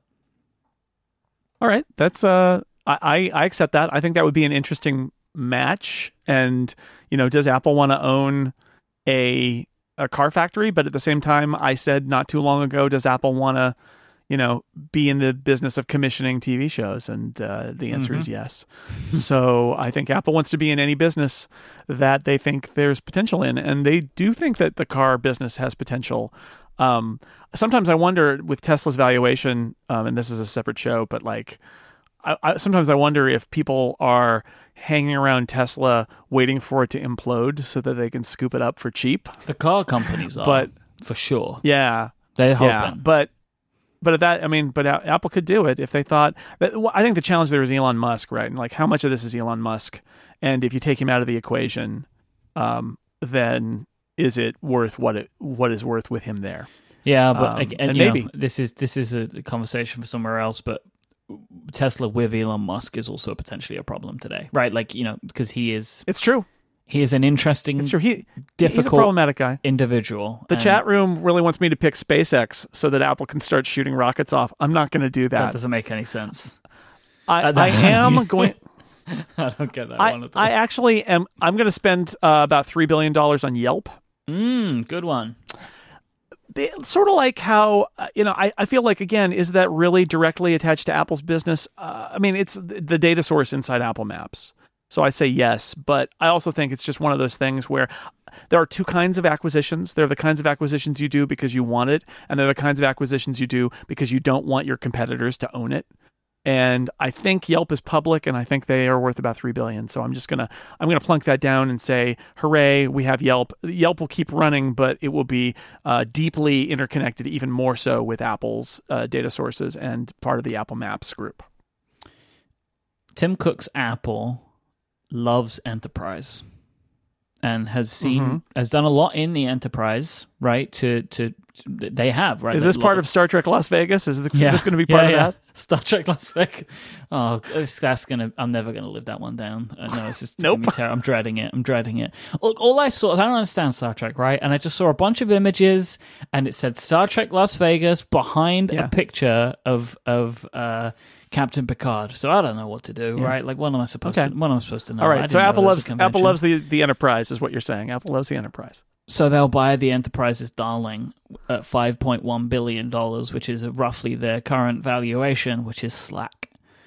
You just ah. it, you buy Slack and you get you open yourself a lot more doors. And again, it's a company that does some really interesting stuff. So why not pick them up and see what else you can do? That that's what I'm going to go with Slack. And I'm running out of money fast. I don't have a lot of money left. I got a lot of money left over. You got a lot of money left. Um, Okay, so here's my next pick oh, for approximate approximately let's say three billion dollars. Uh, you've just seen what I've typed in yeah. our document. I, I'm going to buy Digital First Media, which publishes about 40 newspapers in the United States. I'm going to buy the New York Times. I'm going to buy Sports Illustrated, Time, Fortune, and Money from uh, from Meredith Publishing, which has put them on the market for a few hundred million. I'm going to buy McClatchy newspaper chain for about 78 million. And follow me here. Um, Apple made that uh, deal with uh, what Next Issue Media about like to buttress um, Apple News. Let's just go all the way. Apple is buying a whole bunch of newspapers and magazines, and they are going to do that so that they can increase reading in the Apple News platform and support journalism around at least the United States and maybe other places. So, uh, it, you know, Jeff Bezos already owns the Washington Post there are other kind of rich benefactors who have bought other things. I'm going to say strategically, Apple seems to be heading down a path where they can just buy a whole bunch of available newspapers and magazines and operate them and make their content flow best into uh, Apple News. So they're going to make Apple News like Apple TV is all the TV. Apple News is going to be all the news. I would be pretty uncomfortable with that prospect, but Yes, sure. I don't like the idea of one company owning so much, but the tech cover. Well, I mean, here's the thing, Myke. One company, companies already own this much. That's it's true. just that's true. not companies you've heard of. yeah, that's so, very true you know that's the, i'm just going to throw that out there i mean am i am i serious probably not but uh, they could do it it would be it would be nothing and they would have uh, probably be a better owner for all of those news organizations and you could end up with a you know a, a thing that can cover local and national and world news uh, between the local papers and something like the New York Times, and have uh, you know that roll out great on Apple devices and other devices too. So yeah. All right, I'm going to use the last of my money to pick up Sonos. That's a good one. Yeah, two reasons. One, I feel a little bit sorry for Sonos. I think they're a company with really interesting technology that that will eventually get pushed out of this market. Like almost a market that they created, you know, like the idea of these devices that play media and can be connected and, you know, like all of that multi-room stuff, which is all stuff that I mean, I, I honestly don't know who or why it isn't patented, right? Like that is a, a confusing thing to me. Um, it really felt like Sonos was the first company to have these boxes that could talk to each other and play music, but now it just seems like a feature of other things. You know, it reminds me of all those uh, picture services, right? You know, which is now just a feature of, of operating systems. So Sonos, they're, they're about 970 million, um, their market cap right now. I think I think it would be you know I would pick them up for the technology for the talent again, um, and also to have a brand like Beats, you know, like another brand. It's AirPlay two only now, really high end stuff, multi room, but also on the lower end too. You can go pick up a Sonos for hundred dollars or whatever, right? So you, you your HomePod brand can be separate, and you can also have another brand like Apple owns Beats. That's my last purchase. I think that's a pretty reasonable thing. Um, for my last purchase, I've got a lot of money left over. That's fine. I'll keep the cash around for a rainy day. For yourself. Um, but I will I will buy. Uh, well, you took some of my big ticket items there, and I'm Mm-hmm. not going to take them now. So I I'm going to uh, spend four billion to attempt to take over Roku because I do think that that would be a, a an interesting purchase, and that Apple getting involved in their deals with TV manufacturers and and doing that. I don't think that would actually be approved because that would be a major competitor that Apple oh yeah, would be eliminating. Okay, we we have to just assume that none of this conversation has even touched um uh, on, on whether regulators would yeah, allow it. yeah, because basically a large portion of all of these would not. Um, but let's just assume that this is Apple has not bothered to, to go to the Yeah, to we're the just lawyers we're just spitballing here. That Mhm. they're the lawyers are going to stop most of our transactions from happening, certainly. But which I, is I'll very normal for my daily life. yeah, sure. You, you know, check the it. lawyers are have everything checked by a lawyer. hmm That's the uh, anyway. So Roku, because of what I said before, I think it's interesting that they uh, have built this platform that's in TVs, and I think it would be an interesting sort of feeding into what they're doing with Apple TV and maybe making better deals. And uh, you know, I've got like 120 billion uh, burning a hole in my pocket, so why not spend four billion on on Roku. But I generally I'm going to just keep the rest around for scooping up more AR and VR companies and more chip companies uh, as we go. All right, Jason Snell, before we wrap up today, let's knock off a couple of hashtag ask upgrade questions. Good idea. Yeah, I don't want to skip another week. That that would No. be we can't have two weeks No without way. Ask Upgrade. That would not be fun. And this No is the way. summer fun. So Or yes. fair. Uh, so the first one comes from Bob. Bob says, with the announcement of a full version of Photoshop for iPad, probably coming, or definitely coming in the future, could potentially mean a full version of Audition for the iPad is eventually written. If this was to occur, would you consider moving to Audition for podcasting because it could mean that you would be able to do more on your iPad? Jason? Uh, no, because I already have an app that is fantastic for editing uh, podcasts on my iPad, which is uh, Ferrite Mhm. From Wooji Juice, Mhm. and it's uh, it's like twenty bucks. So uh, no, also because uh, part of the benefit would be if I used Audition on the on the desktop, I might consider that, but I don't, and I'm not really interested in learning audition and replacing logic with audition i'm i've really optimized audition for my work or, or uh, uh, logic for my workflow i'm not sure that audition would really gain me enough to spend all of the time learning a new workflow and then paying uh, you know an annual fee to adobe for that versus the you know buy a copy occasionally of a new version of logic on the mac. Um, i'm more excited about the idea that next year there might be a mac version of ferrite that could exist uh, if apple continues on with its plans to bring ios apps to the mac. I would consider it um, because I want to only learn and use one app if I'm going to do iPad editing, right? So, but this is the Mhm. same thing, right? Like if if Wooji Juice bring Ferrite to the Mac, then maybe I'll switch to that. Right, like uh, one of the reasons that I haven't really delved into Ferrite very much, other than just kind of, kind of like some tinkering around, is I'm not really keen on learning something that can only be used in one place for audio production. Right, like if I'm going to go back to the drawing board in some senses and learn something again, um, I, if I'm going to do that, I want it to give me additional benefit. And that additional benefit for me would be to be able to use the same piece of software everywhere. So if a company, any company can do that effectively, and I'm not going to be losing too much, then I would do it. And if it's uh, if it's Adobe, great because I do already use Audition for for some tasks, as we spoke about in our podcasting special, episode 200.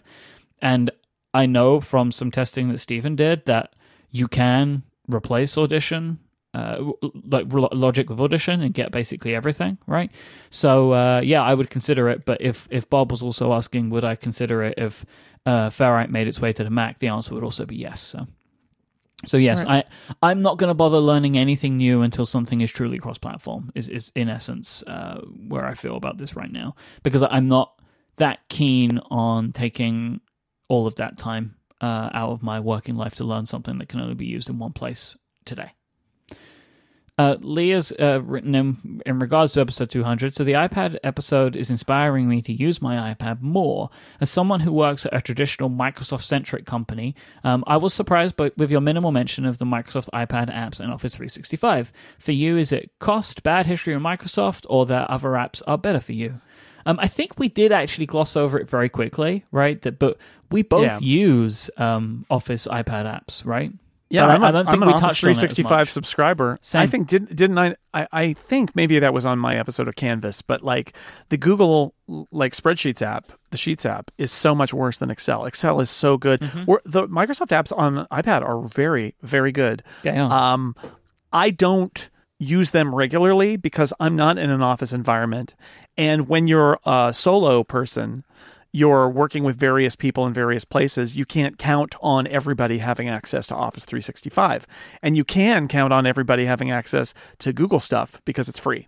And so that's the fact of it is Yeah, because if they don't have it, they can get it. Yeah. Right. And it's not going to be a problem. so if you know everybody at relay had an office 365 account we might use the office 365 tools more but the problem there is like okay well i could do that for relay but Yeah. like if federico doesn't have that with his collaborators for mac stories and i don't have it for the incomparable then now i'm using two different tools depending on the context and if I've got, I've got people who are in both places we have to be like well wait are we going to use this or are we going to use that and it becomes a mess and that is the truth of why lowest common denominator things like google sheets end up being used even though they are um, they're not as good. This is why um, people love the enterprise, including Apple and Captain Picard.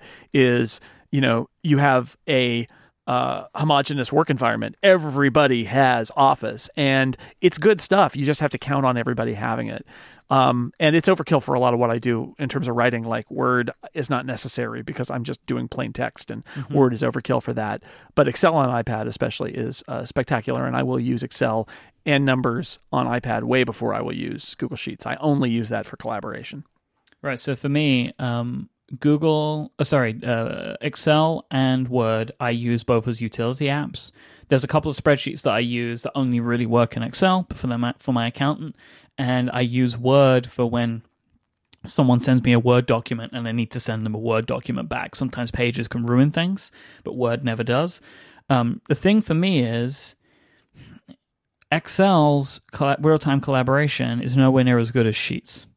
So even for collaboration purposes, right now 365 does not have the real time in the way that I want it. Um, so I use these apps, but I use them for specifics. So like Office 365, one great thing for me is it is a great way. So uh, with I, I have a Twitch stream uh, for like a Twitch channel for a show that I do called Playing for Fun we stream video games, right? You can go and watch it, twitch.tv slash playing for fun FM. Me and Tiff Arment do it. We have a show on Relay FM called Playing for Fun, and we stream video games on it, on, the, on this Twitch stream. Now, I need to do thumbnails for our YouTube channel, right? And something that's awesome for me is I have Office 365 on my PC. I can just hit the print screen button. Then I can pick up the screenshot on my iPad from files to put into Pixelmator to make the thing when I upload it to YouTube. So that's a great use of 365 for me is because I can get Office, I can get my 365 OneDrive, right, in the Files app. So that's a cool little Yeah. utility that I have. But this is what I use my Office 365 subscription for is little utilities. I don't use the apps in any significant detail. Um, question from Gareth. I don't know if the situation is different elsewhere, but most cell carriers in the UK allow data tethering from your phone, which you can turn on and connect to your iPad without having to look at your phone. So why spend the extra money on an LTE iPad? So I'll answer for me as someone who has an LTE iPad, which is one that I take traveling with me. It's two reasons. One, tethering from the iPhone never really works as well as I would want. It works, but sometimes I'm jumping through a bunch of hoops, turning things on and off and on and off to get it to work. But it does work most of Yep. the time. Two, I don't want to drain my my iPhone battery significantly whilst I'm traveling. Right, it's one of the reasons I have the iPad, so I'm not killing the battery on the phone. Um, Yep. The other is I am able to get really good deals on T-Mobile in the US. I can spend like something like five dollars for five gigabytes that lasts for five months. Well, I do that twice a year, so I pay ten dollars a year basically for my service on T-Mobile. So they're the reasons that I do it. Yeah, I uh, similarly, you've got to make sure it's turned on. It doesn't always connect reliably. Um, it, it always is more fiddly than I would like. And I did that. I tethered for a long time.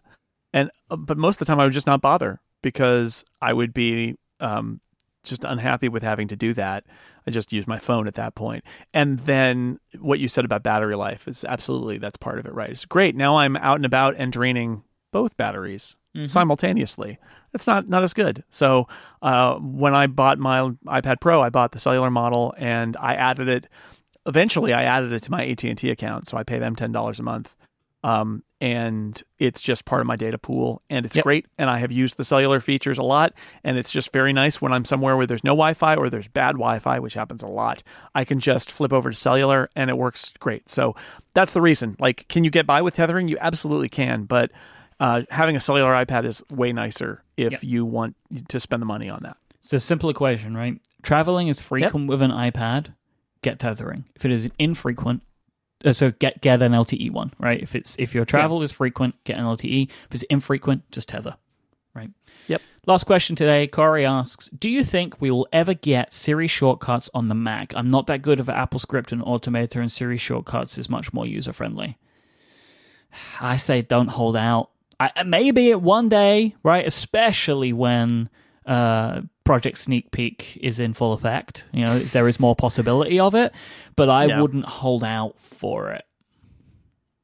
That's that's my um that's my feeling too. Is that eventually, if this sneak peek stuff bringing iOS apps to Mac happens and takes off, I think you will see it because it will be able to access the same sort of things that Siri shortcuts can access on iOS, but it's going to be a while because Automator and AppleScript are uh, just a different set of technologies from what's going on there. I'd love to see an updated version of Automator that gets renamed Shortcuts that has a simple interface and that can do both mm-hmm. the Mackie Ooh, stuff and yeah. use those apps, mm-hmm. right? Mm-hmm. And if we're lucky, that's what we'll get next year or the year after is a new version of Automator that feels more like the Shortcuts app and maybe gets its name, but still has some of the power of Automator in it, as well as everything that's going on with Shortcuts to control those apps. Because if you think about it, there are a lot of ways that you can control traditional Mac apps today in Automator. They could add in for apps that are coming from iOS the commands that Shortcuts uses and put them together, and it should work like it should work. It's it, even it shouldn't even necessarily look different. If you know, the, even if it's two different methods behind the scenes, so they could do it. I would not bet for that being a 2019 thing, but they could do it, and I hope that that's actually the ultimate goal of user automation on the Mac is shortcuts app and Siri shortcuts. But I think it's going to take a while, and that transition, uh, bringing all those other uh, apps from iOS over is going to have to happen first. All right, that's it for this week's episode of Upgrade. Uh, you can always send in questions to us for the end of the show with the hashtag AskUpgrade. Uh, this is, of course, a bumper episode in the summer of fun. Um, summer of fun. Um, if you want to find more about this episode, go to relay.fm slash upgrade slash 205. Um, I will say just very quickly if you're looking for something kind of fun and interesting to read, I'm going to put a link in the show notes to a Twitter thread that I have been engaged in over the last few days, where a guy called Rob is taking me on a text adventure. It is wild and is, I don't know how long it's going to last. Uh, but I'm on a Twitter text adventure right now, which came from a, an AMA I was doing whilst getting an X-ray in the hospital. So uh, everything's fine. It's just a bad sprain, as I mentioned earlier. So just go and read it. I have no idea what, but it's fun. It's a lot of fun. So it will also whet your appetite for the forthcoming mm-hmm. member special. We're going to be talking upgrade slash Cortex. Yeah, yeah, more in the next couple of weeks on that. But yes, if you have mm-hmm. been a Relay FM member, we have done another text adventure might be my favorite ever. So you can check that out soon. Um, you can follow uh, Jason online. He is at jsnell, J S N E L L on Twitter. I am at imyke, I M Y K E. Go to sixcolors.com for Jason's work. And we both produce many shows um, over at relay.fm and theincomparable.com as well. Thanks again to our sponsors, Casper, Inboard Technology, and Pingdom. And we'll be back next time. Until then, say goodbye, Jason Snell. Goodbye, everybody.